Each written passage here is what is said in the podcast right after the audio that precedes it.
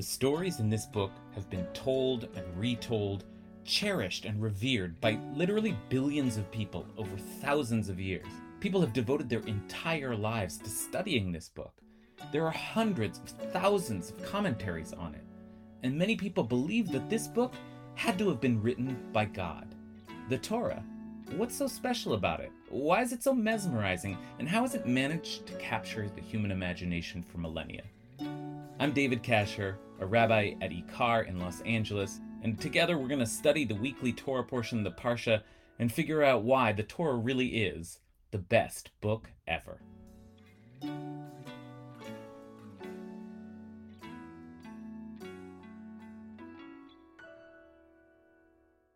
Where are you, Moses? This is one of the strangest questions the Talmud asks. Moshe min Torah minayin. Where is Moses to be found in the Torah? Huh?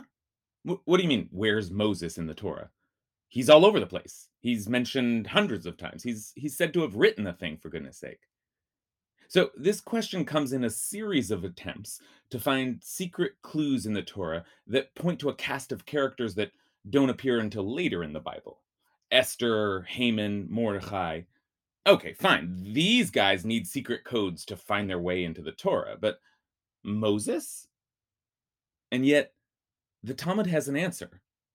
In the book of Genesis, way before Moses is born, God is reflecting on the nature of humanity and says, My spirit shall not abide in a person forever. Lo yadon ruchi ba'adam leolam, since he is but flesh, v'shagam hu basar. Therefore shall his days be 120 years. Okay, so get this. The numerical value of the Hebrew letters in the word for since he, Bishagam, is the same as the numerical value of Moses. And on top of that, Moses lived for, you guessed it, 120 years. So we have here in the beginning of the Torah a hint that Moses is coming. What? I mean, very clever, but what's the point? Why do we need to prove that Moses exists when, starting with Exodus, the whole narrative is going to be centered around him?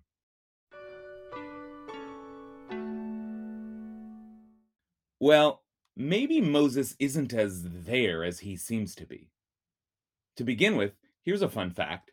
This week's Parsha, Tetzave, is the only one, since Moses was born, that doesn't mention him by name. And that is until we get to Deuteronomy, where Moses is the one doing the talking. So, one of the coolest commentators, Rabbi Yaakov ben Asher, the, the Baal HaTurim, um, a, a Spanish commentator who was something of a savant, always notices little peculiarities in the language of the Torah that no one else does. So it's no surprise that he's the one to point out that Moses is missing this week. He gives two possible explanations for Moses' absence.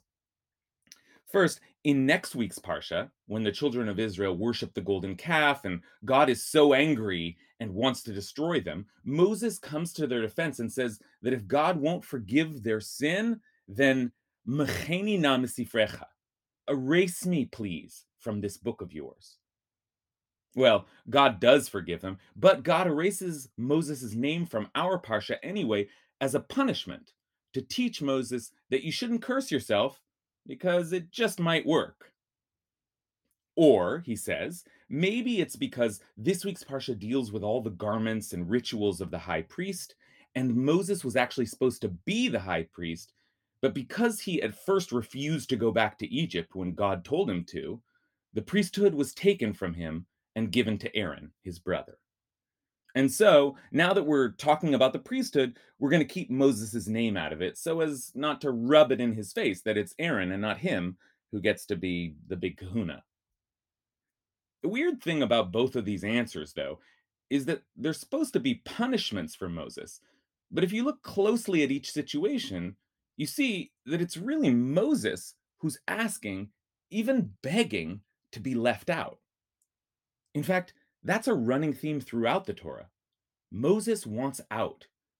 He's absolutely at the center of everything that happens, and all he wants is to disappear. It starts as soon as we meet him.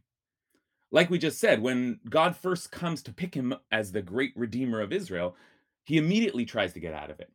He refuses no less than four times before he finally gives in. He either gives reasons why he is unfit or outright begs God to pick someone else. And then, as the Baal HaTurim also reminded us, there's that strange request, which comes in next week's Parsha, where Moses asks to be erased from God's book as if God could just keep going with the story but delete every mention of Moses. But that's not all Moses asks for. Later, in the book of Numbers, chapter 11, when the people are hungry and they begin to complain bitterly because they're tired of eating manna from heaven and they're lusting for the taste of real meat, they begin to cry and, and, and God gets angry. And then Moses says, Lo uchal anochi levadi laset et kol I cannot carry all these people by myself. Ki kaved mimeni, it's too much for me.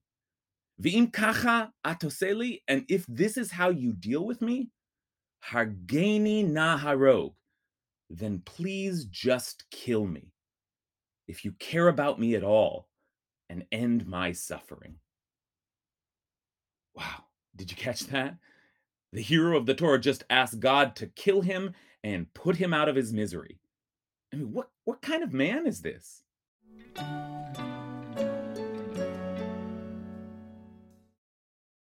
Well, actually, we're told exactly what kind of man Moses is in the very next chapter, chapter 12 of the book of Numbers.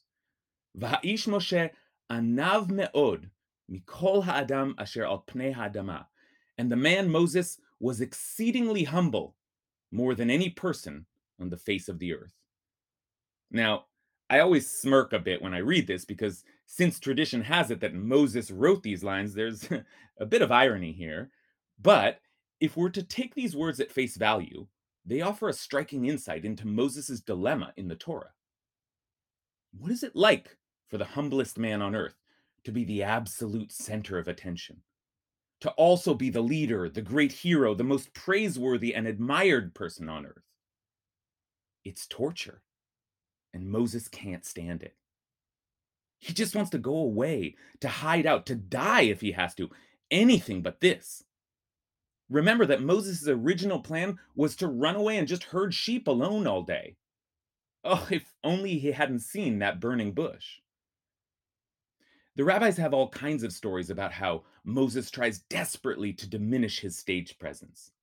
In fact, our good friend the Baal HaTurim has a famous comment at the beginning of the book of Leviticus where we read that God called out to Moses, Vayikra, which is supposed to be a sign of great honor. God calls Moses out by name. The Baal HaTurim says, though, that Moses wrote the letter Aleph in the word for called out, Vayikra. Moses wrote it really small so that it looks like it reads, and God happened upon Moses, Vayikar. Like, no big deal. God just happened to pick me. Total coincidence. Or perhaps, even, what he meant was, yeah, God happened upon me. My rotten luck. Well, then, if that's Moses' attitude, maybe his conspicuous absence from this week's Parsha isn't a punishment, but a reward. He's begging for it. Please, God, take me away, write me out of your book. Okay, God says, just this once. You get a parsha off. You can lay low for a week. And maybe that's part of what the Talmud means when it asks, Where is Moses to be found in the Torah? Because even though Moses is all over the Torah, he always seems to be running away from us. He's our greatest teacher, our perfect prophet, our ultimate hero, and he just wants to be left alone. So, God gives him this Parsha to be anonymous. But that's not all God gives him. Perhaps Moses' greatest reward finally comes at the end of the Torah, when he dies, and we're told that no human, but God buries him. God buried him, it says, in the valley in the land of Moab near Beit Peor, and to this day no one knows where he is buried. Lo yada et. Nobody knows where Moses is? Why not? Why hide his gravesite? Wouldn't we want to visit and pay our respects? Rabbi Samson Raphael Hirsch tells us that God didn't reveal Moses' burial spot so that people wouldn't go to his grave and worship him like an idol. But maybe it's more than that. Maybe God is finally giving Moses a chance, after all his years of service to God and to the children of Israel, to be left alone in peace.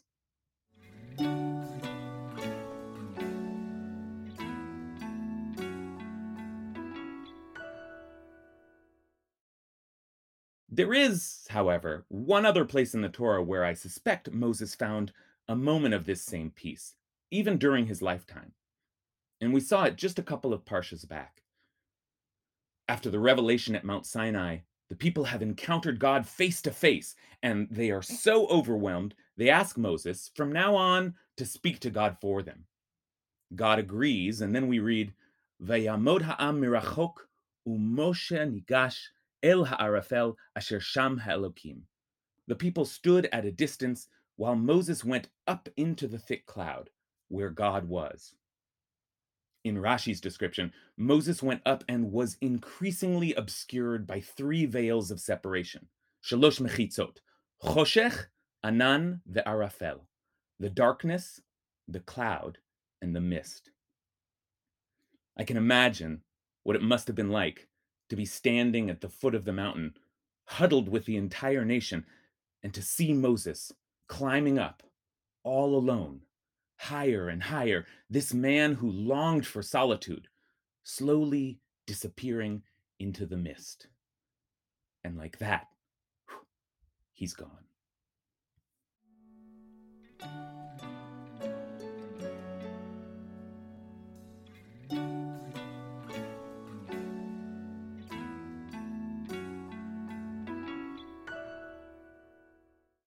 Best Book Ever was produced by Ben Cooley and edited by Vera Blossom, and our theme song is Pitchuli by Hillel Tigay. You can listen to more of his beautiful music on iTunes and Spotify. And while you're there, why not subscribe to Best Book Ever if you haven't already? If you're interested in supporting this podcast and our work, you can visit us at ikar.org and donate or Venmo us at ikarla. That's I K A R L A. Thanks a lot and see you next week.